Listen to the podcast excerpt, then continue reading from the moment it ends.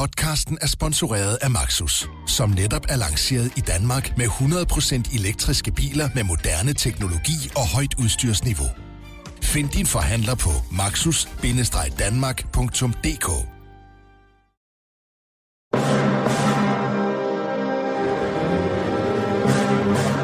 Velkommen til programmet Hitlers Æseløer, et program om bøger om den anden verdenskrig. Mit navn er Jan Cordua.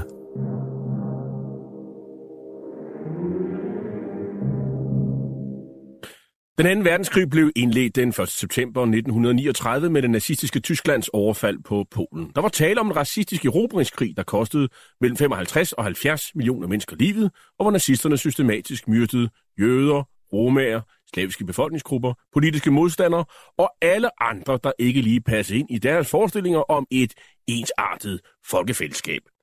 Nazisterne de blev i årene efter krigen dømt ved krigsforbryderdomstolen i Nürnberg, og flere af deres organisationer, såsom nazistpartiet NSDAP, SS og Gestapo, de blev stemplet som ulovlige forbryderorganisationer. I den her serie, som vi har valgt at kalde for Hitlers Æsler, præsenterer vi nogle af de mange bøger, som i disse år udkommer om den anden verdenskrig.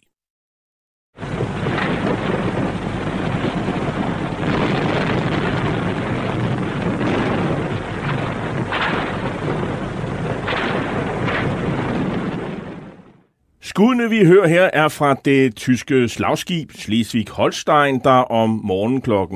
4.43 den 1. september 1939 affyrer skud mod den øh, polske garnison på halvøen Vesterplatte, tæt ved byen Danzig. Det går over historien som de første skud affyret under den 2. verdenskrig i hvert fald i Europa. Og det er så også indledningen på Nazi-Tysklands overfald på Polen, som vi jo hver gang indleder udsendelserne med øh, at slå fast. I historieskrivningen har polakkerne af mange grunde blevet tildelt øh, rollen som øh, lille David imod stor Goliat, øh, der dog heroisk kæmpede en ulige kamp mod den tyske krigsmaskine. Det billede rokker en relativ ny udgivelse af den britiske historiker Roger Moorhouse ikke grundlæggende ved, men han går op imod fremstillingen af den øh, polske krigsindsats som tandløs og grænsende til latterlig, som det er sket med billedet af disse øh, polske ulaner til hest, der angriber tysk panser. Det polske militær var mere udviklet, selvom tysk propaganda ifølge Moorhouse har efterladt eftertiden med den her fremstilling. Det er også et opgør med tyske officerers trang til at glorificere deres egen indsats, og navnlig forestillingen om Blitzkrieg-doktrinen som øh, hovedforklaring på, at øh, Polen blev nedkæmpet på fem uger. Det er jo en kampagne, der i alt kostede op imod en kvart million soldater og civile polakker livet. Bogen den hedder First to Fight, The Polish War, 1939 og er i 2019 udkommet på engelsk på forlaget Vintage under Penguin Random House. Lytterne, ja, de kender sikkert Roger Morehouse som den historiker, der også skrev bogen En djævelsk alliance om Hitler-Stalin-pakten, hvor Sovjet og Tyskland med en hemmelig aftale kun få dage før krigsudbruddet delte Polen mellem sig med den hensigt, at den polske stat endnu engang skulle forsvinde, som den havde gjort fra slutningen af 1700-tallet, og indtil den så genopstod efter Første Verdenskrig. Den aftale gjorde vi meget ud af det tidligere program, øh, i tidligere program, så det vil vi ikke berøre her. Til gengæld vil vi øh, behandle krigshandlingerne fra 1. september og frem til, at de sidste styrker under brigadegeneral František Kleberg overgiver sig til tyskerne den 6. oktober. Til at tale med mig om bogen har jeg derfor igen inviteret en øh, kær og populær gæst øh, med i programmet, øh, som har indgående kendskab til polsk historie under 2. verdenskrig. Og det er dig, Paul Gros. Velkommen. Du er kommandør og øh, var derfor i forsvaret i mange år. Øh, du har været blandt andet forsvarsattaché i London, øh, militærhistoriker på Forsvarsakademiet, og i dag er du så rejseleder i firmaet Kulturs, og har jo også skrevet en bog om krigen i Østersøen 1939-45, som vi jo også har talt om i et tidligere program. Allerførst, Paul, du har jo læst meget om øh, polsk historie. Du har besøgt landet ganske mange gange, øh, og du har også anmeldt en hel del militærhistorisk litteratur. Hvad, hvad er så din øh, umiddelbare vurdering af Murhauses bog, og om det, han kalder for de første til at kæmpe med undertitlen Den polske krig. Der ligger jo sådan en slags, eller der ligger en, en del anerkendelse af den polske krigsindsats i den her titel. Gør der ikke? Jo, det, det er en velskrevet bog, og emnet er ikke særlig belyst. Hitler udtalte på det tidspunkt af krigen, at det er jo sejrherren, der skriver historien. Mm. Og øh, så har sejrherren jo også ret til at pynte på historien. Har han ret i, at vi øh, efter tiden har været sådan offer for tysk propaganda om blitzkrig og, og polsk ulaner mod, mod, mod tysk panser? Ja, starter sådan set med uh, en italiensk journalist fra Corriere della Sera. Han hedder Indro Montanelli, og han laver en artikel med en overskrift, hvor der står Cavalli contro autoblindo, altså heste mod pansrede køretøjer. Den artikel, den snupper tyskerne, og så bringer de den i Die Wehrmacht, altså en avis, som hører til de væbnede styrker, lige efter, at krigen er startet. Så det her budskab bliver spredt, at polakkerne har angrebet kampvogne med øh, kavaleri, altså med ulaner. Og det budskab er forkert. Det, det er sket, øh, men der er en række angreb, øh, og dem går de, de tyske historikere altså ikke ind i. Dels er der en polsk kavalerienhed, som angriber en tysk kavalerienhed, så vi har et regulært slag mod to øh, øh, ligebyrdige øh, tropper øh, og troppeorganisationer, øh, men øh, der hører jo altså nogle detaljer med. Specielt det her slag ved Krojanti, der angriber polakkerne, og det går godt for dem. De får øh, undsat en enhed, som er ved at blive afskåret fra et tilbagetog, og øh, ved Krojanti, og det er den artikel, øh, det er det angreb, som man bygger meget på, der øh, lykkedes det for polakkerne at holde tyskerne hen. Inden de så er færdige med operationen, så dukker der nogle kampvogne op ud af en skovkant, og de beskyder dem med maskingeværer.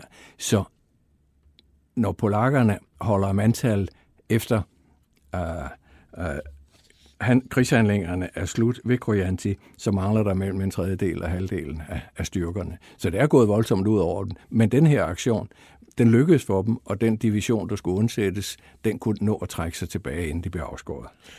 Den politiske situation med Hitler-Stalin-aftalen har vi jo været omkring tidligere, og selvom offentligheden jo ikke kender til de hemmelige planer om at dele Polen, så er den polske regering og militære ledelse øh, vel opmærksom på, at der er et eller andet under opsejling. Øh, det er jo øh, blandt andet Danzig, der er jo, øh, som er den her fristad, der er jo blevet opstået efter øh, Første Verdenskrig, som er, er sådan målet for, for Hitlers øh, øh, øh indtil videre retoriske angreb. Ja. Hele sommeren 39, der har tysk presse beskæftiget sig med, at polske banditter er utrolig grove over for den tyske befolkning i Polen, og at der har fundet hen over sommeren 39 mor sted. Og det er altså ikke rigtigt, men der hisser man den tyske befolkning op og bilder dem ind, at polakkerne er utrolig uh, grusomme. Så lægger man et diplomatisk pres på polakkerne. Man vil gerne have uh, en jernbane- og vejforbindelse over til Østpreussen.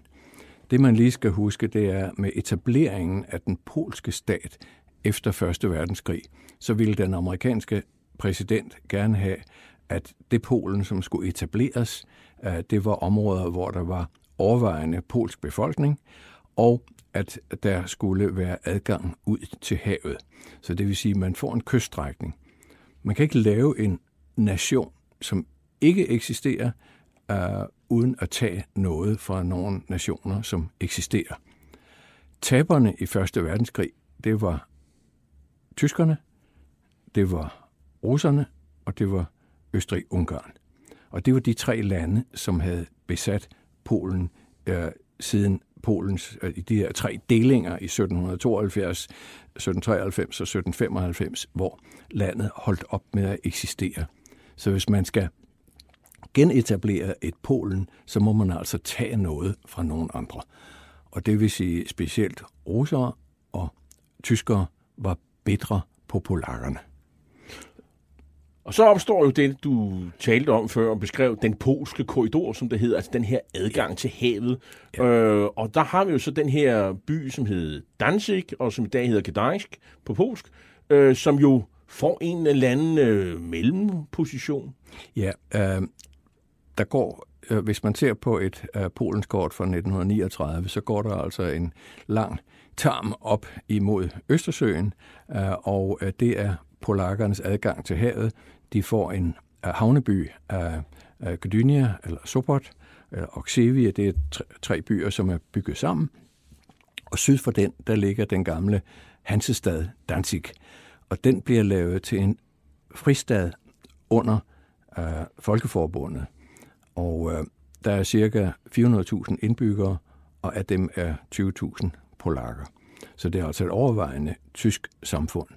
Så i forbindelse med, at Tyskland har annekterede Østrig, fordi det var synd for de tysktalende Østrig, at de ikke hørte til det store tyske rige, og så var det også synd for tyskerne i Sudeterland, og så snuppede man i resten af Tjekoslovakiet, og så videre, så videre, så videre. Så man har arbejdet på de her tyske mindretal.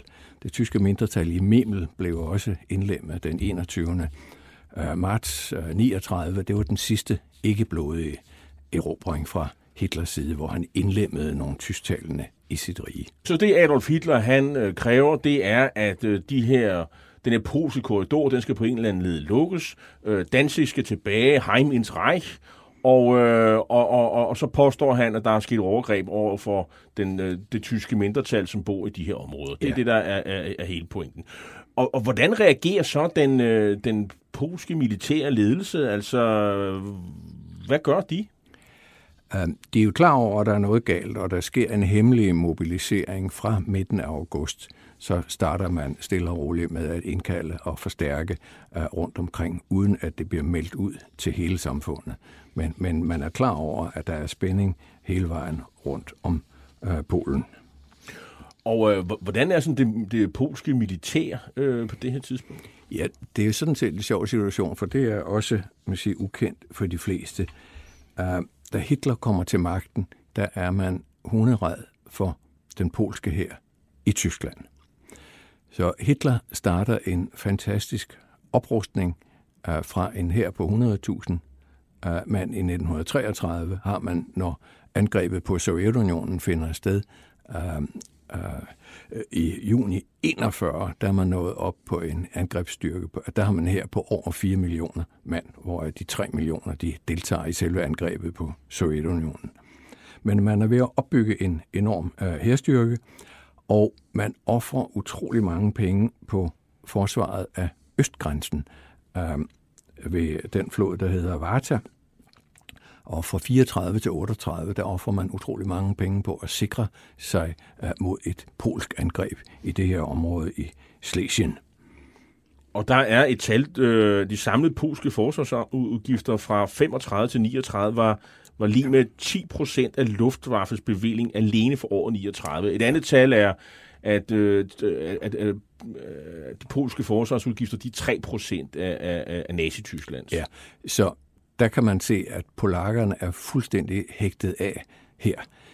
Um, det, der også hører med til den tyske opbygning, det var, at man måtte jo ikke have et flyvåben, så det bliver først oprettet. Luftwaffe bliver oprettet i 35. Det vil sige, alt, hvad tyskerne har af luftfartøjer, de er produceret i 35 eller derefter. Så det vil sige, de har nyt materiel, hvor polakkerne har en del, der er væsentligt ældre.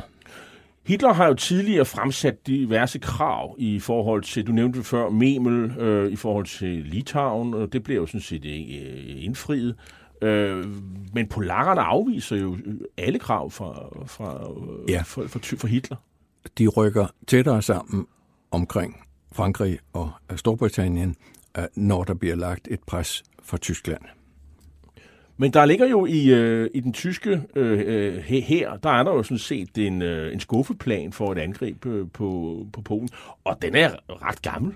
Tyskerne havde skuffeplaner øh, for, altså, for ret mange tilfælde. De havde jo også mod Danmark, øh, Fal J, øh, som stod for Jylland, og det har de haft i mange år. Øh, Fal Weiss, som er angreb på Polen, der går planerne tilbage øh, til øh, 1928, og så bliver de altså hævet ud en gang imellem, og så bliver de støvet af, og der kan man så se, hvem det er, der indgår med styrker her, hvad de skal have, og hvordan og hvorledes uh, selve angrebet skal udføres. Så den blev sidst ført af Sjur uh, øh, den 15. Uh, øh, juni 1939. Hvordan er det så med, med Polen her på det her tidspunkt? Fordi, øh, som jeg husker Polen øh, dengang i dag, altså der, der er selvfølgelig, landet har jo ændret sig, men det er jo et område, der er sådan forholdsvis fladt, øh, bortset fra, når man kommer et stykke ned sydpå, op i, i Tatrabjergene, hvor man kan stå på ski og så videre. Så det, det er et lidt svært område at, at, at forsvare. Det er et øh, svært område, og der er mange floder at krydse, øh, og øh, øh, det, det, som sagt, det er, det er, det er relativt fladt, øh, så det er velegnet til moderne krigsførelse med øh, masse køretøjer og ikke mindst øh, pansrede køretøjer, kampvogne. Hvordan ser det så ud med, med hvis man stiller herren over for hinanden? Altså, øh, vi har jo set på, hvor meget tyskerne øh, brænder af på, på, på krigsmateriel øh, og på oprustning. Øh, kan man, kan man, er der sådan nogle, no, no, no, no tommelfingerregel, hvor, hvor mange fly og kampvogne og mænd øh, de forskellige har i forhold til hinanden? Hvis ser flyene, så har polakkerne 400 fly, og uh, Luftwaffe har på det her tidspunkt 2.500, hvor de altså alle sammen er moderne, hvor nogle er af, af polakkernes er, er lidt ældre dato. Hvordan ser det ud med panser? Uh, der har de... Uh, ikke ret meget. De har en, en enhed uh, nede uh, sydpå, uh, og øh, øh, den kommer vi til, øh, men øh, det er ikke voldsomt i tal. De har noget, der hedder tanketter.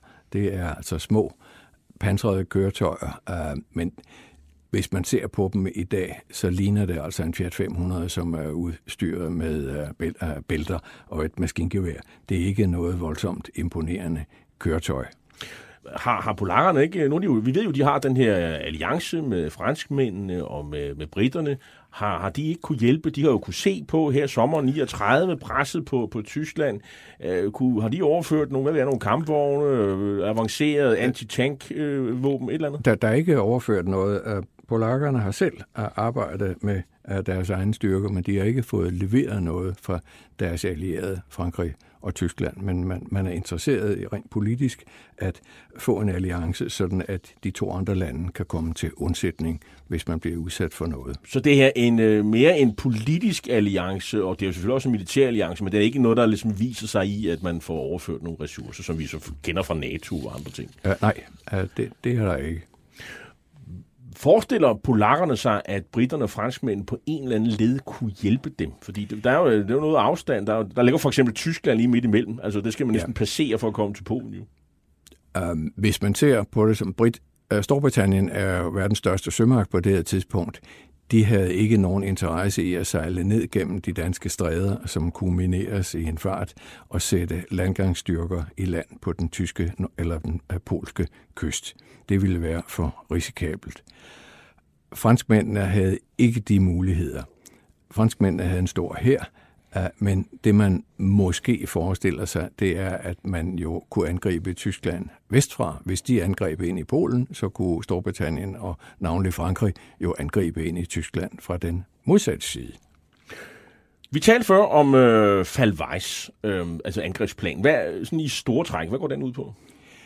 Ja, hvis vi igen lige kigger på kortet, så skal vi være klar over, at Polen så lidt anderledes ud af dengang.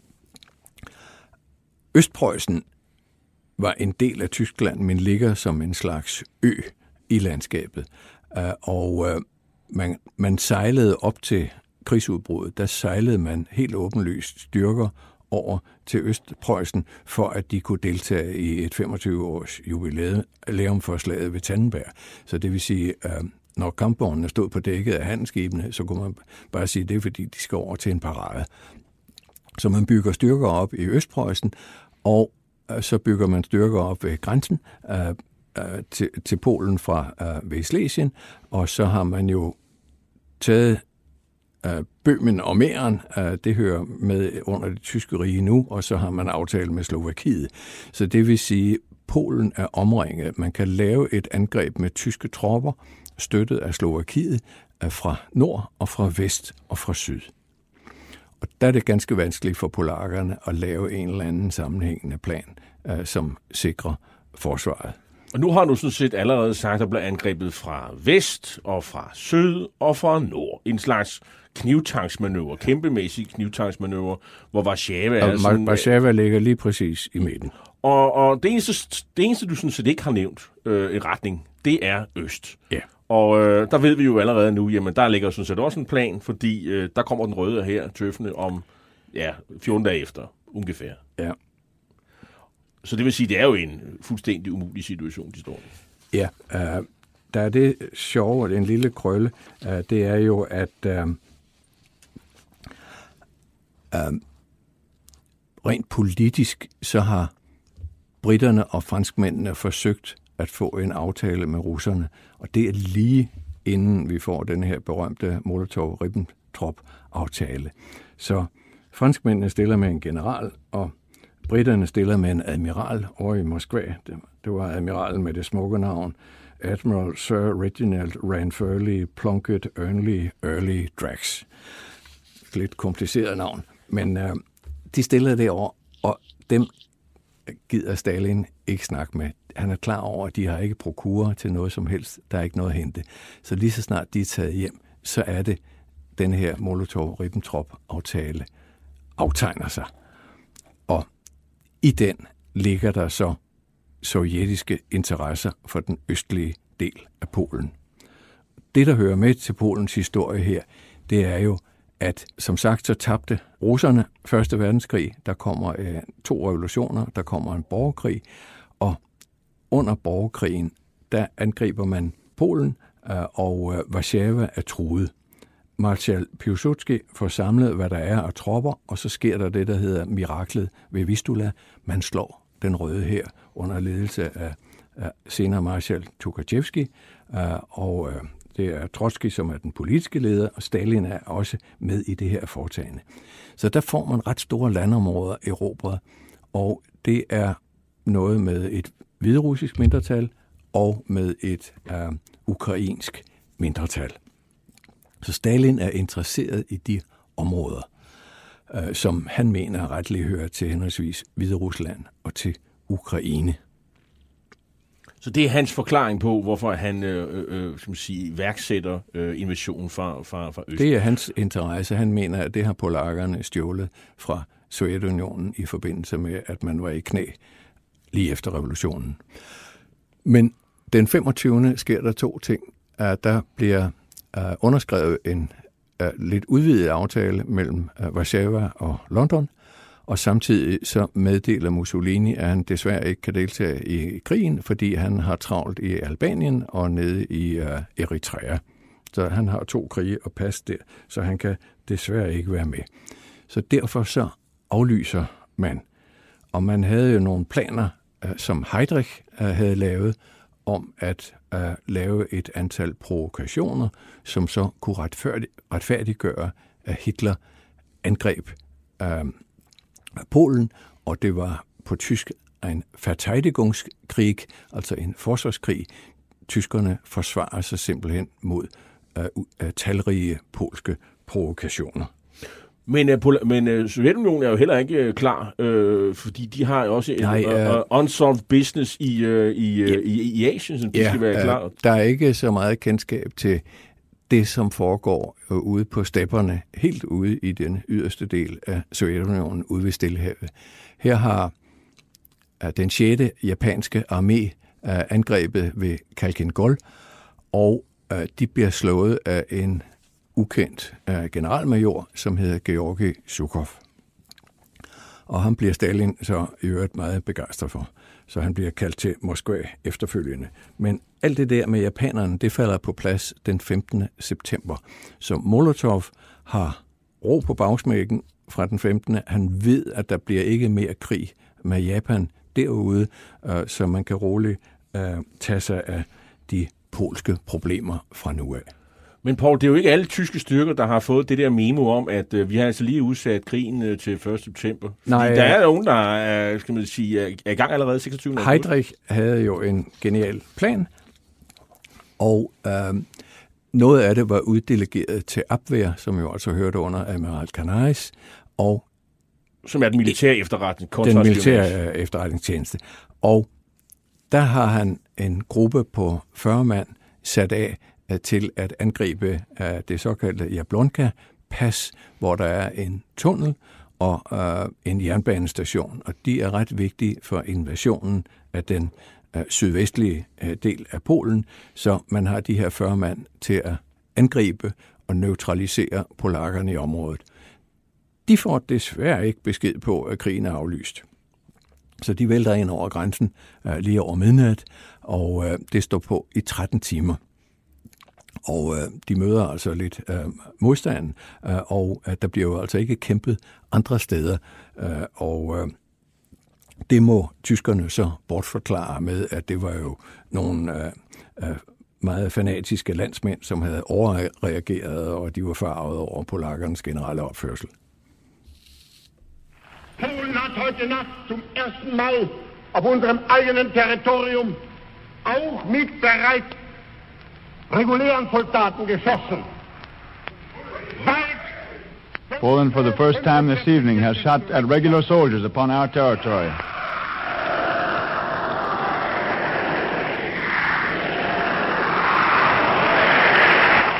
Und von jetzt ab wird Bombe mit Bombe vergolten. From now on, bomb will be met by bomb. Ja, det er Adolf Hitler, der taler om morgenen den 1. september 1939, og han forklarer nu medlemmer af Rigsdagen, og de er så øh, forsamlet i Krol Operahuset i Berlin, at øh, polakkerne har overfaldet Tyskland, og fra nu af så bliver bombe gengældt med bombe. Moorhouse han øh, bruger den amerikanske journalist William Shire som kilde til at fastslå, at de krigsskeptiske tyskere i Berlin, ja, de er ikke sådan indledningsvis øh, helt vilde med ideen om om, øh, om en krig mod med Polen, og blandt andet ser, ser han, at de køber ikke de her aviser, der, der, der fortæller om, om nyheden. Øh, der er simpelthen et traume fra Første Verdenskrig, som, øh, som stadig hænger ved. Øh, man er ikke generelt øh, glad for krig i den tyske befolkning. Og, øh, og indledningsvis, så har du, som du også omtalt før, den her Gleiwitz-affære, og det er, ja, det er sådan noget med, hvor man forsøger at bilde verdensoffentligheden ind, at, øh, at polakkerne har overfaldet en, en radiostation. Der taler om øh, en række provokationer, og episoden ved Gleiwitz, eller Gliwice på polsk, øh, det er øh, simpelthen, at der er en tysk radiostation, som står på en bjergtop lige ved grænsen øh, til Polen, og øh, der er nogle uh, polakker, som har overfaldet mandskabet, og så har de holdt en tale på en nationalistisk tale på polsk. Øh, det er noget, man først har fået kendskab til i 1947, hvad det egentlig var, der foregik. Det var da Øh, uh, Sturmbahnfyrer Alfred Helmut Naujoks øh, blev øh, anholdt af amerikanerne. Han fortalte så om, øh, at det var altså noget, Heydrich stod bag en række af de her episoder, og Naujoks, han skulle øh, tage sig af en fange, som hed František Honjok, som altså boede i Tyskland, men var kendt som polsk nationalist, og han havde kæmpet øh, på polsk side i øh, den øh, krig, der kom lige efter afslutningen af Første Verdenskrig. I sin celle, der får han besøg af en rar mand i hvid kittel, som giver ham en indsprøjtning, og så tager de sig af ham og medbringer ham til radiostationen. De pågældende medarbejdere er ikke i stand til at lave en rigtig radioudsendelse. De får ikke fat i det rigtige sendeudstyr. Så der kommer ikke nogen radioudsendelse, som kan høres mere end 500 meter væk fra radiostationen. Og øh, da de går, der ligger František Honjek øh, i en blodpøl i døren. Han er blevet skudt, Navjok siger, at han ved ikke, hvem det er, der har skudt ham.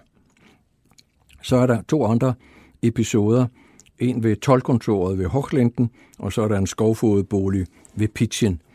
Og ved de to episoder, der efterlader man seks polske øh, soldater, øh, og det viser sig, at det er tyske korsetfanger, som er blevet iklædt polske uniformer, og så er de blevet skudt på stedet. Der var ikke nogen døde polske soldater ved Gleiwitz. Det er også en af de fejl, som er i alt det, man hører om 2. verdenskrigs start. Man må jo sige, at, øh, at det her jo er, er, er jo nogle hvad skal man sige, det påståede polske angreb på Tyskland, men, men, men det modsvar, der kommer, er jo øh, enormt voldsomt, og, og det øh, får øh, polakkerne jo at mærke lige med det samme, altså der, de angriber for luften, Øh, blandt andet en, en lille by, der hedder Vilun, øh, relativt lille by, der var 16.000 indbyggere, øh, og den ligger øh, blot 20 km fra den tyske grænse. Og allerede klokken 5.40, øh, der øh, smider tyske Stukas øh, bomber og lægger 70 procent af byen i, i, i, i grus. Og det er øh, et spørgsmål, øh, man stadig stiller sig selv. Hvorfor gik det ud over denne by, som jo ikke havde nogen militær betydning? Altså, øh, det, det, øh, der er nogen, der spekulerer i, at det her var simpelthen bare et forsøg på, at hvad kan man med tysk artilleri, øh, eller, eller hvad kan man med tysk øh, flystøtte med at smide bomber, hvad, hvad kan det egentlig øh, udrette af, af, af skade? Ja, der er forskellige fortolkninger af den her episode, som jo altså er ret grusom. Uh, man kan kalde det terror fra luften. Uh, man kan kalde det en forsøgsbumpning. Det kan være, at Luftwaffe fik lov at se, hvad kan vi gøre? Det kan også være, at man simpelthen fortæller den polske befolkning, at uh, I kan lige så godt holde op med at gøre nogen form for modstand, for så kommer alle byer til at ligne Vilund. Så det er altså et terrorangreb, kunne det, sige? Det tror jeg er det nærmeste, vi kan komme. Der er nogen, der siger, at den pågældende eskadrille havde fået lov at øve sig, fordi det var synd for naboeskadrillen. Jeg tror, de var fløjet ind i en bjergvæg eller et eller andet i et togevær. Der havde de i hvert fald mistet 13 fly med besætninger af stukager, øh, og det var noget, der var sket 14 dage før.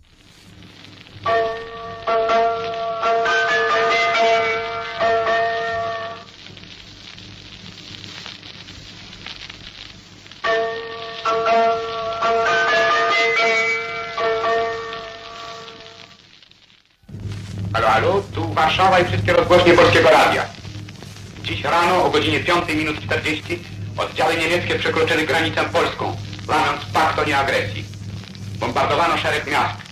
Za chwilę usłyszą Państwo komunikat specjalny. A więc wojna. Her er Radio Warszawa om morgenen den 1. september, hvor speakeren øh, Spigniew øh, Sviatokovski, han med, øh, melder om, at øh, tyske styrker fra klokken 5.40 har krydset grænsen og bombarderer polske byer. Og læg mærke til det sidste ord fra oplæseren Vojna, øh, der jo betyder krig på polsk. Der hersker nu en krigstilstand mellem de to lande. Og øh, så rykker de her øh, halvanden million tyske soldater jo, jo, jo frem, øh, og, øh, og det er det, som jo går over historien som blitzkrig, Paul. Hvordan definerer man blitzkrig?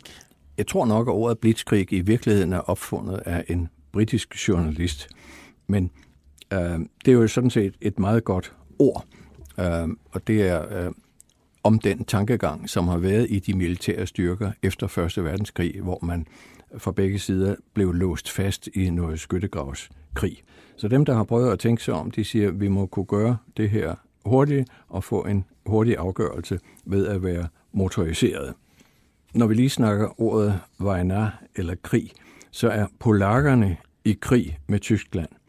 Tyskerne bryder sig ikke om ordet krig, så det er en forteidigungskrig eller noget grænsehalløj. Så alle tyske diplomater får om morgenen den 1. september at vide, at de må ikke bruge ordet krig i forbindelse med det, der foregår i Polen. Men tyskerne de har som sagt længe arbejdet med mekaniseret krigsførelse, og øh, de har indført øh, motoriseret infanteri, og de har panserdivisioner. Det tyske ord for kampvogn, det er panser, hvor man bruger tank i de engelsksprogede og kampvogn på dansk, og noget med bron på polsk. Men alle parter mangler jo altså køretøjer, men der er et stort misforhold mellem polsk øh, mobilisering, øh, altså mobilitet og tysk mobilitet. Til en tysk infanteridivision, der hørte 1008 motorkøretøjer, mens en polsk division af samme størrelse havde 76 motorkøretøjer. Så de tyske enheder, de er jo i stand til at rykke hurtigt frem, og mange gange, der kunne de jo altså rykke hurtigere frem, end polakkerne kunne rykke tilbage. Så vi har hele tiden i den her krig polske styrker, som bliver afskåret øh, fra øh, at trække, kunne trække sig tilbage, fordi tyskerne simpelthen er hurtigere. Det, der så er løsningen på det problem, det er, at så må de jo altså kæmpe sig tilbage om natten på natlige marcher, øh, fordi der hersker Luftwaffe ikke ovenover det hele. Polakkerne, de, øh, de er forberedt, og øh, altså, når der er sådan, øh, fordi de ved vel, de, at tyskerne kommer lige om lidt. Hvordan, hvordan forbereder de sig for eksempel? Øh? De, de har spredt en del af deres fly øh, over meget store områder og kamufleret deres fly på jorden. Så det vi hører, at hele det polske flyvevåben bliver sat ud af spillet på jorden, det er ikke rigtigt. Nogen bliver sat ud af spillet øh, på jorden, men øh, de er spredt øh, over den dag, hvor angrebet kommer. Der er de spredt, og øh, tyskerne får lidt mere modstand øh, i luften, end de har regnet med. Så det vil sige, at øh, man får ikke rigtig ro til at slappe af, man får ikke tid til at reorganisere. Det er vel også det, der er hele ideen øh, med, at tyskerne rykker så hurtigt frem, så polakker når ikke at få reorganiseret, få opstillet et nyt forsvar, fordi de er hele på dem hele tiden. Ja, så det der med, at man forestiller sig, at man trækker sig lige 50 km tilbage og etablerer nogle nye linjer, ja, inden man er nået der tilbage, så er tyskerne altså rykket 100 km frem.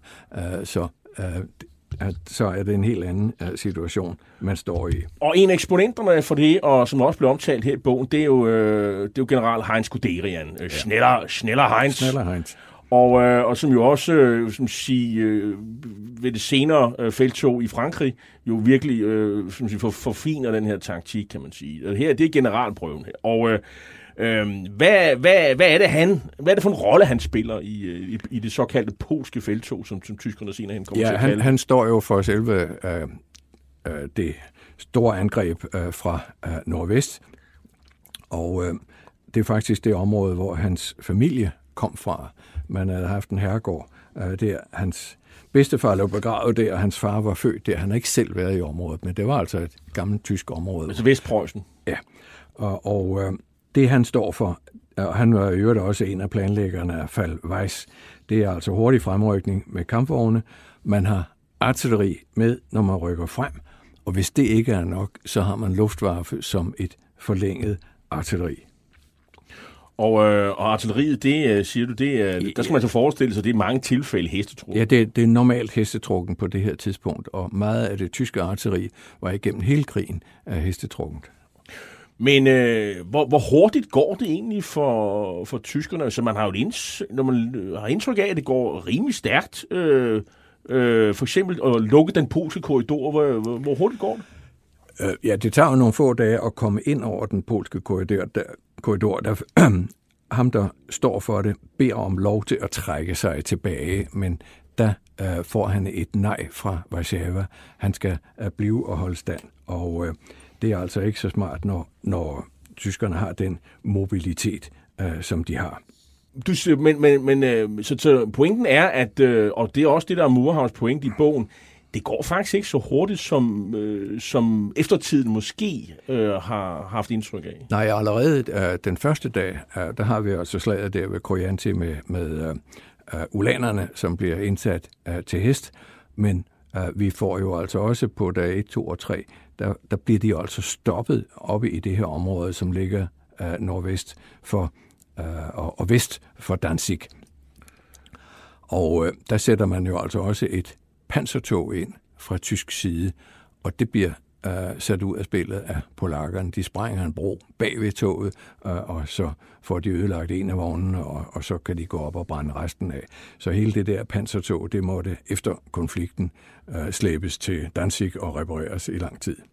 Selv Vesterplatte, som vi jo indledte med, jamen øh, det er heller ikke et, øh, noget, som, som bliver nedkæmpet specielt hurtigt. Det, det går faktisk ret lang tid. Vesterplatte bliver symbolet øh, for øh, polakkerne, og det bliver hele tiden sagt i radioavisen, at der kæmpes stadigvæk på Vesterplatte. Chefen, øh, major Sukarczyk, øh, på Vesterplatte, han havde ordre til at holde ud i 12 timer, og han holdt ud i syv dage. Det menes, at han fik et nervesambrud under det hele, og det i virkeligheden var hans næstkommanderende, som overtog øh, kaptajn Dabrowski. Uh, men i hvert fald, uh, de holder ud en hel uge, og når de opgiver efter syv dage, så er det fordi, de er ved at løbe tør for ammunition, og de har ikke flere forbindinger til de sårede. Men det er jo altså ret voldsomt, at tyskerne har indsat 2.500 mand i en uge. Et slagskib, tysk artilleri, SS Heimwerk, Danzig, og masser af stukager, og så lykkedes det dem altså ikke at erobre det her fort, som altså dårligt kan kaldes et fort. Uh, det var en betonbygning, og så havde de en 76 mm kanon fra 1. verdenskrig, og så havde de to 37 mm panserværnskanon, og, og så nogle maskingevær, tunge og let maskingevær. Men de, de har 13 dræbte. Det er tyskerne, der lider de store tab. Yes, tyskerne lider nogle store tab, og man regner med, at det er i området omkring 300 dræbte blandt de her 2.500 angribere. Også ind i postkontoret, som jo ligesom er jeg sige, den polske filial i, i fristaden. Øh, der er et polsk postkontor, der står der stadigvæk i dag, øh, og er et turistmål. Men øh, øh, der sætter man sig også til modværge. Postkontoret ønsker man jo altså også at øh, få det, det polske postkontor, at det ønsker man jo også at kunne kontrollere for postkontoret. Det er jo der, hvor man har telegraf- og telefonforbindelser. Så tyskerne vil ret hurtigt besætte det, men der sætter man sig til modværge inde på postkontoret. Man har jo forskellige former for polsk øh, hjemmeværn, øh, og øh, postkontoret hørte jo altså med til de statslige polske myndigheder, så de havde smuglet nogle våben ind så de satte sig til modværge. Det kommer fuldstændig bag på tyskerne, og de prøver så at sætte det her SS Heimwehr Danzig ind. Og når man siger SS, så betragter man det som elitetropper. Det var det ikke på det her tidspunkt. Det var uh, simpelthen nogle håbløse frivillige, og, og de kunne ikke bruges til noget som helst. Så det ender med, at man fylder kælder, da de har kæmpet så voldsomt, så forsvarerne er, har trukket sig ned i kælderne, så fylder man kælderne med benzin og sætter ild til det. Og, og det er så årsagen til, at kampene slutter. Og dem, der overgiver sig på postkontoret, de bliver så udsat for en militær retssag, og der bliver de alle sammen dømt til døden og likvideret. Så postkontoret i Danzig, det står i dag som et museum øh, for den polske krigsførelse og den polske modstand.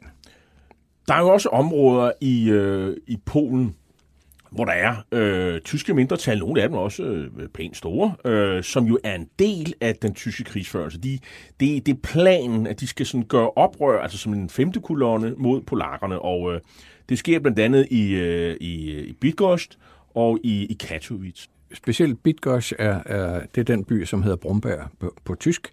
Uh, den bliver befriet af Wehrmacht ret hurtigt i konflikten. Den ligger ikke ret langt fra grænsen, så i forbindelse med, at Guderians tropper rykker frem, øh, så er der stor glæde i Bitgoys, for der er overvejende tysk øh, befolkning. Og befriet, det skal selvfølgelig sættes i situationstegn. Ja. De bliver befriet af de tyske tropper, så alt er godt. Så kommer der et polsk modangreb, og det sikrer, at byen er der på polske hænder. Og der går man så hårdt til værks mod de tyske sympatisører. Nogle af dem skyder jo altså direkte på de polske styrker.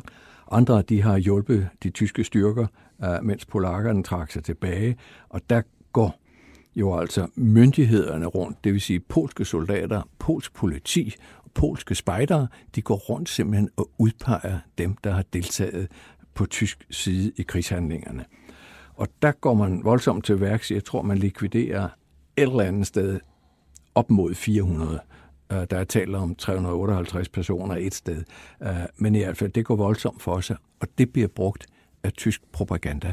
Det her, det er jo simpelthen nogle grusomheder ud over alt, hvad man ellers kunne forestille sig, civiliserede lande foretager sig. Sydpå, der øh, går det jo faktisk ret stærkt. Altså, det, der går ikke mange dage, så er, er Krakow, som vi jo kender som en meget, meget smuk by, og som jo ikke, som faktisk gik fri i, i mange tilfælde under krigen. Altså, bygningerne blev ikke ødelagt, øh, hverken i begyndelsen og i slutningen af krigen. Altså, hvorfor falder Krakow som forholdsvis hurtigt på? Uh, I Krakow, der uh, trækker borgmesteren sig tilbage sammen med herenhederne, og viceborgmesteren bliver i byen og han er klar over, at der skal til at ske et eller andet, og han går så ud på en bro med et hvidt flag og, prøver at snakke med tyskerne, og der får han så sagt til dem, at øh, styrkerne er ude af byen, øh, så øh, der, der er ingen grund til kamphandlinger. Og Krakow har jeg sige, en eller anden særstatus det er den øh, fine kulturelle by i Polens historie. Så den blev ikke ødelagt ved den her lejlighed, og den blev heller ikke ødelagt, da den røde her fem år senere rykker frem. Så den, den bliver skånet. det, er jo, det vi jo også hører om, det er, at Slovakiet øh, faktisk, øh, som jo er blevet sådan en, en, øh, en tysk øh, lydstat, efter man har opløst Tjeko, Tjekoslovakiet samme år. Øh, hvorfor er Slovakiet med i en krig mod Polen på? Der var en hel masse grænsereguleringer i slutningen af 30'erne. Dels dem Hitler foretog sig, men internt var der imellem en række af de øst- og centraleuropæiske lande nogle steder, hvor man regulerede grænserne. Da tyskerne tager øh, uh, Bøhmen mere så benytter polakkerne lige lejligheden til at snuppe er et hjørne uh, nede i Slovakiet, og det bliver slovakkerne selvfølgelig sure over. Så de deltager i angrebet 1. september 39 med 50.000 mand. Det der jo også er øh, historien om, øh, om, øh, om den polske krig, det er, at øh, der sker øh, overgreb fra, fra tysk side på, på civilbefolkningen. Øh, Vi har mange hørt om Einsatzkommandos, der sådan, øh, går øh, målrettet efter at øh, øh, efter jøderne og, og, og, og, og myrde dem. Øh, men det er jo også polske enheder og civile, der, der oplever at blive øh, skudt efter øh, overgivelse. Det er forbløffende mange faktisk. Øh, og, og det vi taler om øh, masse nedskydninger efter at enheder har overgivet sig. Hitler kom til magten i 33, og han har så brugt 6,5 år på at fortælle uh, den tyske befolkning, at dem, der bor længere østpå, uh, og jøderne, det er, uh, de er underværdige, mindre værd og så videre. Så tyskerne føler sig som en herrefolk, at de har ret til alt muligt. De har en naturlig ret til områder videre Det er ikke alene SS, det er også de almindelige tyske herrenheder, som deltager i de her grusomheder, plus at Luftwaffe jo altså deltager i noget terrorvirksomhed af forskellige art. Men det, der sker på landjorden, der har forfatteren optalt 615 forskellige øh, massakre, og med et antal ofre på et eller andet sted mellem 12 og 16.000 mennesker, som er blevet skudt ned øh, i forbindelse med øh, krigshandlingerne indtil, indtil de æbbede ud i begyndelsen af oktober. Og han øh, nævner faktisk også øh, den øh, tyske filminstruktør og dokumentarist øh, Leni Riefenstahl, der jo sådan set øh, ja. jo er med og skal dokumentere den her for Tysklands store øh, begivenhed. Hun fik øh, status som krigsreporter og bliver sat ind Uh, men hun tog altså grædende hjem efter at have overværet en massakre på 22 i den by, der hedder Konskie. Indtil videre, så er det jo nærmest øh, tyskerne, der hammer løs på polakkerne, øh, men øh, finder vi eksempler og nævner Moorhaus, øh, som skal sige øh, andre eksempler, dem vi lige har hørt, der, om, om generobrede byer, om, om polske sejre i det store billede. Det er jo ikke så kendt, men det var svært for de polske styrker at organisere sig der. Det, der på nudansk hedder command and control. Øh, det var den måde, man leder militære styrker på i dag. Der har vi jo altså meget gode radio- og uh, uh, computerforbindelser. Det havde man ikke dengang. Man havde nogle radioer, men sådan som polakkerne havde organiseret sig, så skulle de store herstyrker, de skulle tilbage og spørge herstaben i Warszawa hver gang. Og det var ikke særlig smart, at man ikke ved, hvad der foregår i naboområdet. Så ved Psura, der forsøger man at få kontakt til naboenhederne. Det går ikke, øh, og man trækker sig langsomt tilbage mod Warszawa, men så laver man et modangreb. Og det kommer fuldstændig bag på tyskerne. Så det bliver ret øh, kaotisk, øh, og øh, øh der er jo altså nogen, der øh, tyskere, som øh, flygter Øh, øh, vildt og skrigende øh, vestpå i øh, det her område. Så det er, øh, det, der får tyskerne virkelig respekt for polakkerne øh, under øh, det her modangreb. Og det er nogle kampe, som var fra den 9. september og så helt frem til omkring den 20. 21. Officielt slutter det den 19. men der er kampe helt frem til den 21. Øh, september øh, ved Psura. Så pointen her er, at de tyske øh, tab, de, bliver vel, de er faktisk større, end man umiddelbart skulle tro. Og der er jo faktisk ja. også en general, øh, en tysk general, der må lade livet for en formodet polsk øh, kugle, og han ender med at få en statsmandsbegravelse. Det er faktisk selve manden, der udarbejdede de første planer ved Fall Weiss, nemlig generaloberst Werner Freiherr von Fritsch, Øh, Øh, så det vil sige, at tyskerne er ikke øh, usårlige. Nej, og, og de har 8.000 dræbte ved det her slag, så det er ganske, ganske voldsomt. Og polakkerne har sat sig i meget stor respekt. Vi skal også lige huske, at nogle af tingene virker jo altså godt nok for polakkerne. De havde et pansertog med øh, den her kampagne, Smerle, som betyder tapper, og så havde de, det var måske meget godt lige at få med her, at de havde et hemmeligt polsk våben, øh, som hed VZ-35. Det var en rifle, som var ombygget, øh, egentlig en tysk mauserrifle, men så havde de lavet den med et kæmpe kammer, det vil sige, at det kunne tåle en enorm krudtladning. Og man har stadigvæk den samme øh, øh, øh kaliber, så det er lige knap 8 mm, og så har man den her kæmpe krudtladning, så når man op på en hastighed, øh, som er 1275 meter per sekund. En mundingshastighed, det er halvanden gang den normale mundingshastighed på en riffel. Og så erstatter man projektilet med noget af wolfram eller tungsten, som det også hedder. Det vejer tre gange så meget som jern.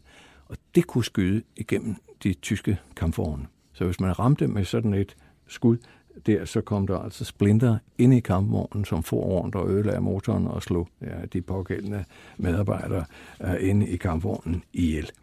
Uh, det våben, det bliver tyskerne ret begejstrede for, så da krigen slutter, så snupper de flere tusind af dem, og russerne kan også godt lide det.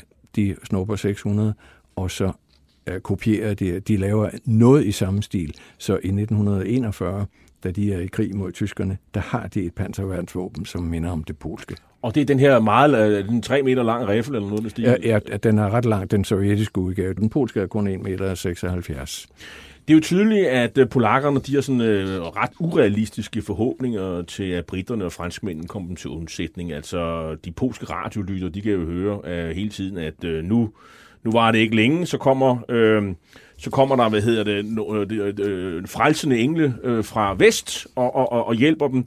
Og, øh, men det, det ender jo med, at, at det her øh, egentlig kun er morals øh, støtte, og, øh, og der er jo også sådan at sige, øh, franskmænd er jo ikke sådan hurtige til at, at erklære Tyskland krig. Det er jo faktisk øh, britterne, der, der, der er hurtigst, og, og, og franskmænd, der nærmest skal, skal, skal trækkes til, til, til, til troet. Og om sommeren er der også en debat i Frankrig, hvor, hvor, hvor franske øh, den franske debat også øh, tager sit udgangspunkt i, eller der er i hvert fald nogen, der mener, at hvorfor skulle man dø for Danzig? Øh, det var der ikke nogen grund til.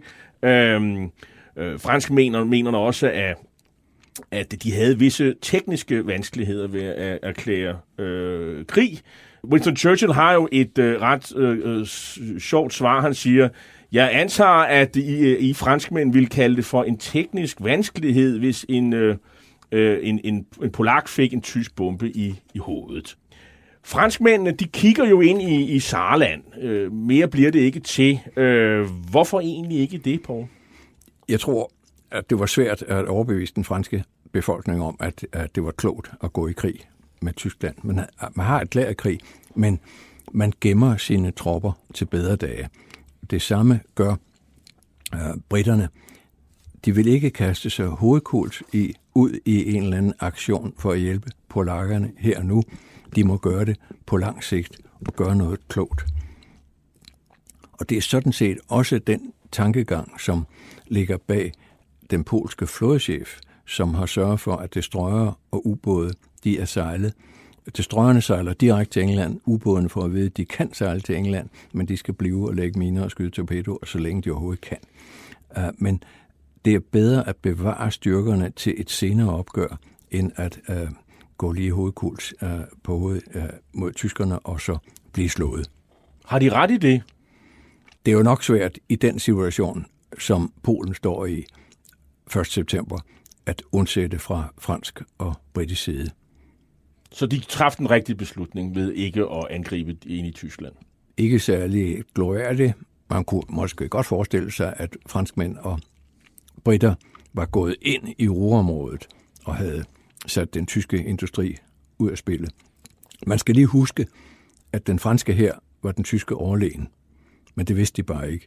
Og, og så var de jo altså, der var en stor mængde defetister i Frankrig, så øh, erfaringerne fra Første Verdenskrig, de havde været ganske voldsomme.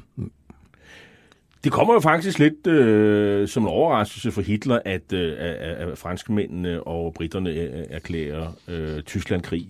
Øh, og det beskriver Murhaus jo, jo også. Han, øh, Hitler han jo nærmest sådan, øh, sådan øh, lidt i chok faktisk, og siger, hvad nu, siger han. Den kilde, som uh, Murhaus bruger, der er jo ikke ret mange, der har stået ved siden af Hitler, øh, da han får det at vide. Men det er en medarbejder fra Udenrigsministeriet, som siger, at Hitler på en eller anden måde går fuldstændig i stå, fryser og siger, hvad nu? Og han ved ikke selv, hvad der skal ske. Han har jo nået alle sine resultater ved at bløffe. Og nu er han blevet taget i bløffet. Og så bliver han så nødt til at forholde sig til, at nu har han altså en krig med Storbritannien og Frankrig. Til trods for, at polakkerne øh, kæmper heroisk, og, øh, og som, som du også nævnte, de har nogle, nogle våben, som også er hemmelige og gode, så øh, er der jo, har de jo et, et, et meget stort selskabsproblem. Øh, det handler om kommunikation, på. Hvad er problemet?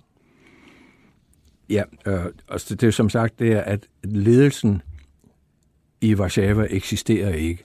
Der er ikke nogen operativ ledelse, som ved, hvad der foregår, og som har god kommunikation ud til enhederne. Og dermed står de forskellige lokale generaler i et dilemma, at de skal selv finde ud af det. Og de er jo altså mættet med problemer, må man sige, fra den 1. september, fordi de bliver angrebet alle steder fra. Og det hele kredser jo ind mod Warszawa, så de bliver angrebet fra nord og fra vest og fra syd. Og øh, riget bliver mindre og mindre dag for dag.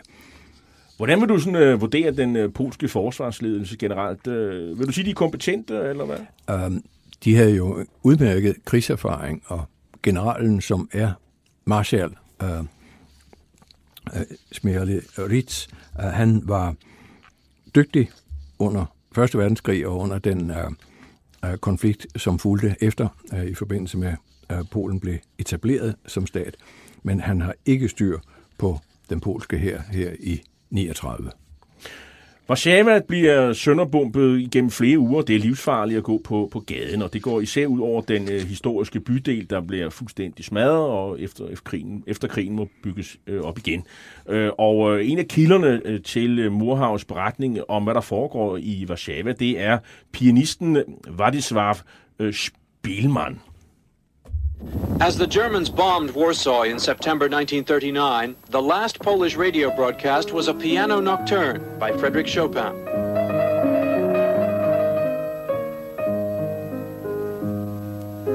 It was played by this man, Władysław Spielmann, a Polish Jew who hid as the German troops took over the city. Alone, he escaped the tragic events of the Nazi occupation. My whole family was murdered, two sisters and brother and parents. Ja, og hvad det var Spielmanns øh, fantastiske personlige beretning om, hvordan han overlevede krigen, den, øh, den, den kan man jo øh, se, eller den er i hvert fald portrætteret i øh, Roman Polanskis øh, film, der netop hedder øh, Pianisten. Øh, ret hurtigt så må de polske styrker jo trods øh, den her heroiske modstand overalt trække sig tilbage, og det sker jo til, til hovedstaden Warszawa, øh, der jo sådan kommer under belejring, og øh, altså, hvad håber den øh, polske militærledelse på? Har man øh, nogle muligheder for at stoppe tyskerne overhovedet på? Det ser jo ret kaotisk ud for dem, fordi den assistance, dem, de havde håbet på fra Storbritannien og Frankrig, den udbliver. De er klar over, at tyskerne har sat utrolig mange mobile styrker ind imod dem, så det område, den polske her kontrollerer, det bliver mindre og mindre. Så Warszawa bliver omringet af cirka 8 tyske øh, divisioner, og så sætter man luftwaffe ind til at bombe byen. Og Hitler har jo absolut ikke nogen sige, begrænsninger der. Han vil på en eller anden måde demonstrere den enorme magt, som han og Tyskland har. Og der bruger man altså Warszawa som et eksempel. Så det går voldsomt ud over den polske hovedstad. Og mens det hele er håbløst, øh, så, ja, så, så rykker, øh, som vi har nævnt før, øh, Sovjetunionen ind fra, fra 17. september. Og hvad, hvad, hvad er reaktionen fra ja. polske myndigheder og militærledelse? Efterretningschefen han går til Smiglerich og siger, at der er meldinger om bevægelser på den sovjetiske grænse til Polen. Og så får han at vide, at sovjetiske styrker er trængt ind i Polen. Der tror man et kort øjeblik, at Sovjetunionen kommer til undsætning. Og i løbet af formiddagen, der går det jo så op for polakkerne, at det her, det er aftalt spil. Det er simpelthen en ny udslettelse af Polen. Polen blev udslettet i 1795, slettet af kortet, og det er nu ved at gentage sig. De to store naboer, Sovjetunionen og Tyskland, de tager, hvad de vil have, og så er der ikke mere tilbage af Polen. Polens fjerde deling, kunne man sige. Ja. Øh, Kommer det så til kampe mellem russerne og polakkerne? Det gør det. Det kommer sådan til nogle ret øh, voldsomme kampe, hist og her. Og Sovjetunionen fører sig nøjagtigt lige så grusomt frem som tyskerne. Så der bliver altså skudt fanger, og folk bliver likvideret for det ene og det andet. Og, øh, Og der er, skal man sige, øh, målet er jo ikke så meget jøderne, men, øh, men folk, der er, skal man sige, øh, Ja, det... har, har borgerlig og adelig baggrund. ja, øh, set med sovjetiske øjne, der er polakkerne jo altså, de er veluddannede, de er katolikker, øh, og øh, øh, de er, er velhavende, og de er dannede. Øh, så det er ikke øh, sige, støtteelementer for den kommunistiske bevægelse. Så det vi kan sige, det er, fra vest, der har Polen en racekrig fået påført, og fra øst, der er det en klassekamp. Når tyskerne angriber, så er det jo ikke kun øh, jøderne, de er ude efter. De har sådan en Sonderfahndungsbuch med, med 61.000 navne. Altså, der er folk, man er, man er ude efter, øh, og, og de kommer i fængsel, og med tiden bliver ja. Det også indrettet. Det er nøjagtigt det samme, som vi ser i den sovjetisk øh, besatte del af Polen, at man simpelthen går efter meningsdannere. Altså det er typisk skolelærer, præster, advokater, øh, farmaceuter. Øh, det, det er jo ikke noget, som vi i Danmark ville sige, oh, det, det, det er jo forkert. Øh, men, men det er altså folk, som kunne finde på at have en egen mening, blandt andet fordi de har en uddannelse. Hvad sker der så med de polske styrker, som overgiver sig til, til russerne, Poul? Ja, de bliver interneret, og øh, det er jo så en lang historie for sig selv, fordi øh, det øjeblik krigshandlingerne slutter, så bliver tyskerne og russerne enige om, at de fanger, der hører hjemme i den vestlige del af Polen, de skal over til tyskerne, og dem, der er hjemmehørende i den østlige del af Polen, de skal overleveres til de sovjetiske enheder. Og det er så NKVD, øh, altså det hemmelige øh, sovjetiske politi, som tager sig af krigsfangerne. Og der er det jo så, at øh, specielt officererne fra øh, de polske officerer, ja, de øh, får jo en øh, frygtelig øh, skæbne og bliver likvideret i blandt andet Katyn. Øh, og der har, det har vi jo lavet et program om øh, tidligere. Øh, så det kan man jo lytte til igen. Øh, men det er jo en, øh, en overladning, øh, bevidst overladning, hvor man jo sådan set øh, går efter man sige, intelligensien i det Ja. polske samfund. Og udover at det var grusomt, så var det jo altså også tåbeligt, fordi dem kunne man jo godt have brugt øh, det øjeblik, hvor Sovjetunionen blev involveret i krig. 25. september 39, sorte mandag, der kaster tyskerne 560 tons bomber over hovedstaden Warszawa. Det er øh, øh, til sammenligning, så kaster man øh, faktisk 500 tons, altså lidt mindre, over Coventry i november 1940, som ligesom også er et eksempel på, at, at her har øh, Luftwaffe virkelig øh, øh, gået til stålet med hensyn til at ødelægge en, en, by. Og øh, de fleste af de 10.000 ofre, i Warszawa, øh, som, som omkommer under bombardementerne af Warszawa, ja, de dør faktisk øh, den her dag. I, i Warszawa, der overgiver general øh, Rommel øh, byen den øh, 27. september, men forinden der er regeringen, øh, guldreserverne, 80.000 tons i guldbarer, dele af den militære ledelse og nogle soldater, de, de er sluppet ud af landet mod syd via Rumænien. Andre er, er kommet afsted via Ungarn. Og så er der jo også de her polske matematikere, som kender til Enigma-koderne. Øh, Ja. øh, De er også kommet afsted. Øh, de tre, der hedder Henrik Sigalski, Jerzy Rosiski og Marian Redjevski, de slipper ud via Rumænien, og de kommer til Frankrig, og derfra kommer øh, de til Storbritannien og kan så hjælpe med at opbygge de regnmaskiner, som kan knække Enigma-koderne. Men det, vi ved nærmere os et, øh, et slutspil, og, øh, men der er dog, selv når vi er helt henne i slutningen af september, altså der er næsten gået en måned, der er der stadigvæk enheder, der kæmper videre, blandt andet ved Held op ved Østersøen. Ja, floden har et fort ude på enden af den her lange halvø, som hedder Hel, og der har man et batteri, der hedder batteri Laskovski med øh, fire Øh, 152 mm kanoner, øh, nogle svenske øh, Bofors-kanoner, og de har skudt og fået træffer ind på begge slagskibene, som har deltaget mod Danzig, og de har skudt 50 fly ned under episoden. Men når vi når en uge ind i september, slår en uge ind i oktober, så kan, vi, kan de ikke holde ud mere. Så de har ammunition til 15 minutters skydning, øh, og øh, de er ved at udgå for det ene og det andet, så der overgiver de sig også på hel. Og det var sådan set symbolet på øh, den polske modstand. Og, og tyskerne er ret imponeret over det, som polakkerne kan, den udholdenhed, de lægger for dagen. men Hitler, han, han, han holder faktisk en, en sejrsparade i Warszawa, selvom der stadigvæk kæmpes hister her i, i, ja. i Polen. Det er ikke helt øh, færdigt, men han, han vil gerne have sin parade. Og øh, øh, i Kulturs, der har vi haft besøg af en krigsveteran, som blev taget til fange ved Stalingrad. Han hed Vigand Vyster, han er lige død for et år eller to siden. Men en gang, hvor vi brugte ham til et foredrag, der var en, der spurgte, har du set Hitler? Og så sagde han, ja, jeg så ham til sejrsparaden i Warszawa. Der kom han forbi.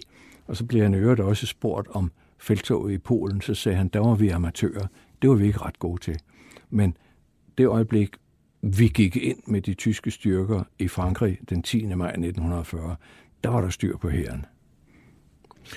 Franciszek Kleberg, øh, polsk general, han er sådan den sidste, der, der, der overgiver sig, og han er, øh, som siger, hans endeligt med, eller i hvert fald med hans, øh, de, de, de, de styrker, der, der stopper med at kæmpe. Det, det er lidt den samme fortælling, vi, vi hører. Det, det er jo ikke fordi, de sådan er, nødvendigvis er nedkæmpet. De løber simpelthen bare tør for, for ammunition. Øhm, Ja. Og så er det jo også, at, øh, at, at Morhaus fortæller ganske mange beretninger om, at, øh, at polske officerer nærmest på samlebånd, de sådan begår øh, selvmord.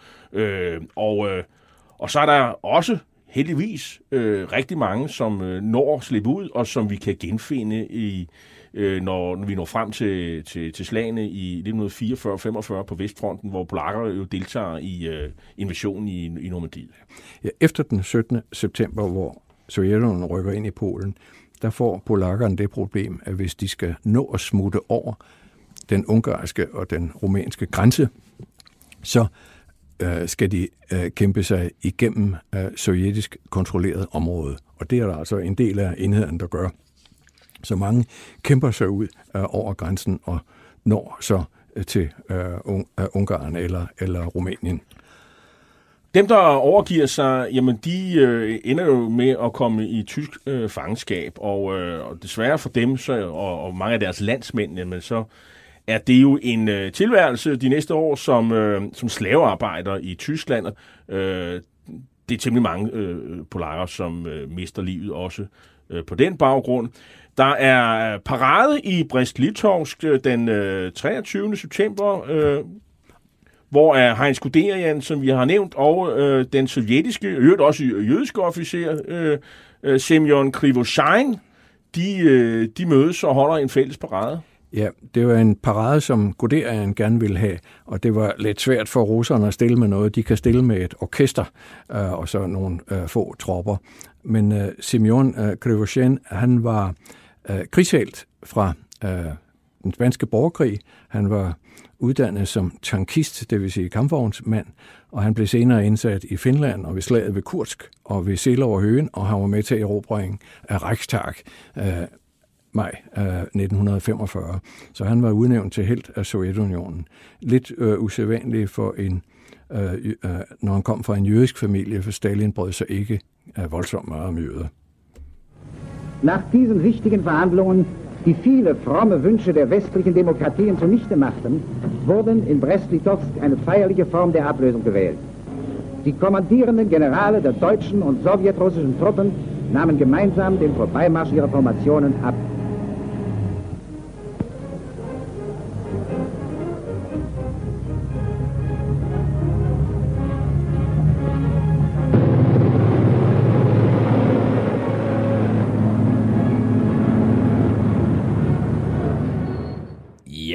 Øh, tysk propaganda fra Brest-Litovsk den 23. september. Vi kan høre sådan øh, kampvogne, der kommer kørende, bæltekøretøjer, der kører hen langs gaderne, og så står de jo ellers der øh, øh, i uniform og øh, hilser på hinanden. Og vi er nået der frem til, at vi skal ligesom opsummere den her, den polske krig. Øh, polakkerne, de, øh, de ødelægger 1000 tyske tanks og 600 fly. Det er dog noget. Øh, men de har jo også øh, høje tabstal. Man mener omkring øh, 60.000 polakker mistede livet i, i, i krig med, mod tyskerne.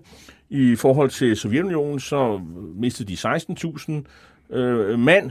Og, øh, og så mener Moorhaus, og han schusser lidt, øh, omkring 100.000 civile mister livet. Øh, tallene er usikre. Han nævner selv tallet op mod sammenlagt en, en kvart million. Og man kan sige, det er jo så også en, øh, øh en begyndelsen til, en, som jeg nævnte før, en lang ledelseshistorie for polakkerne. Øh, 5,5 øh, millioner polakker mister livet under 2. verdenskrig. Det er en ufattelig tra- tragedie. Det er hver femte polak, øh, som simpelthen går til. Men øh, her til sidst, øh, den polske indsats... Øh, øh det tror jeg, vi er enige om, og det er i hvert fald også Murhavs point, det er, at den er, de har ikke fået den respekt, som, som tilkommer den, og, og, og der er selvfølgelig politiske årsager. Sovjetunionen og også det sådan, nye kommunistiske Polen var ikke sådan interesseret i, at efter krigen at gøre så meget ud af det. Der var det eksilpolske samfund i, i Storbritannien, der forsøgte, øh, men øh, det er først fra 89, at historien har kunne fortælles, og, øh, og historien har også været domineret af Heinz Guderian og andre, der har skrevet rendringslitteratur om, at hvor, hvor, hvor man har vel berettet om, om Blitzkrieg. Øhm, og så har vi også været omkring den her tyske propagandahistorie, øh, som jo faktisk er en italiener, der har øh, forfattet, øh, om ulaner versus øh, panser. Den har stået uimodsagt, men det har Murhaus jo gjort noget ved. Tak skal du have, Paul Gros, øh, vi, fordi du kom her og talte med mig i dag om bogen First to Fight, The Polish War 1939 af den britiske historiker Roger Morehouse der i, som sagt, i 2019 øh, er udkommet på forlaget Vintage under Penguin Random House, og som har fået øh, stor ros i det internationale historiske samfund. Øh, jeg skal også nævne Sten Andersen, som gjorde mig opmærksom på den her bog.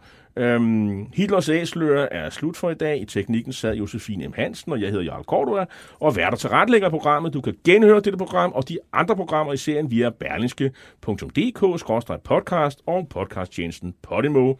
Det er også her, du kan høre alle de ældre afsnit, som blev produceret af Radio 24 /7.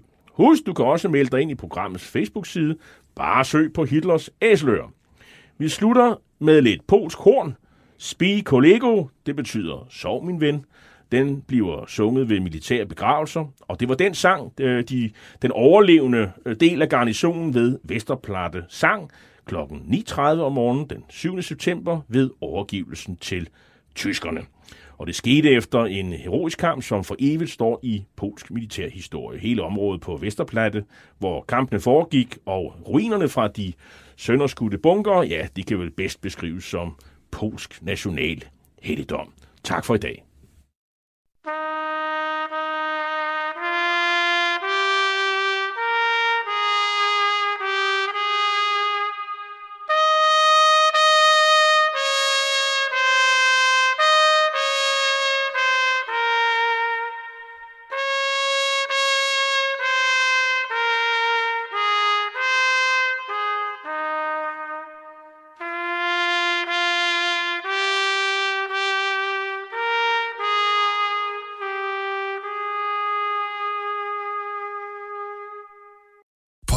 Podcasten er sponsoreret af Maxus, som netop er lanceret i Danmark med 100% elektriske biler med moderne teknologi og højt udstyrsniveau. Find din forhandler på maxus-danmark.dk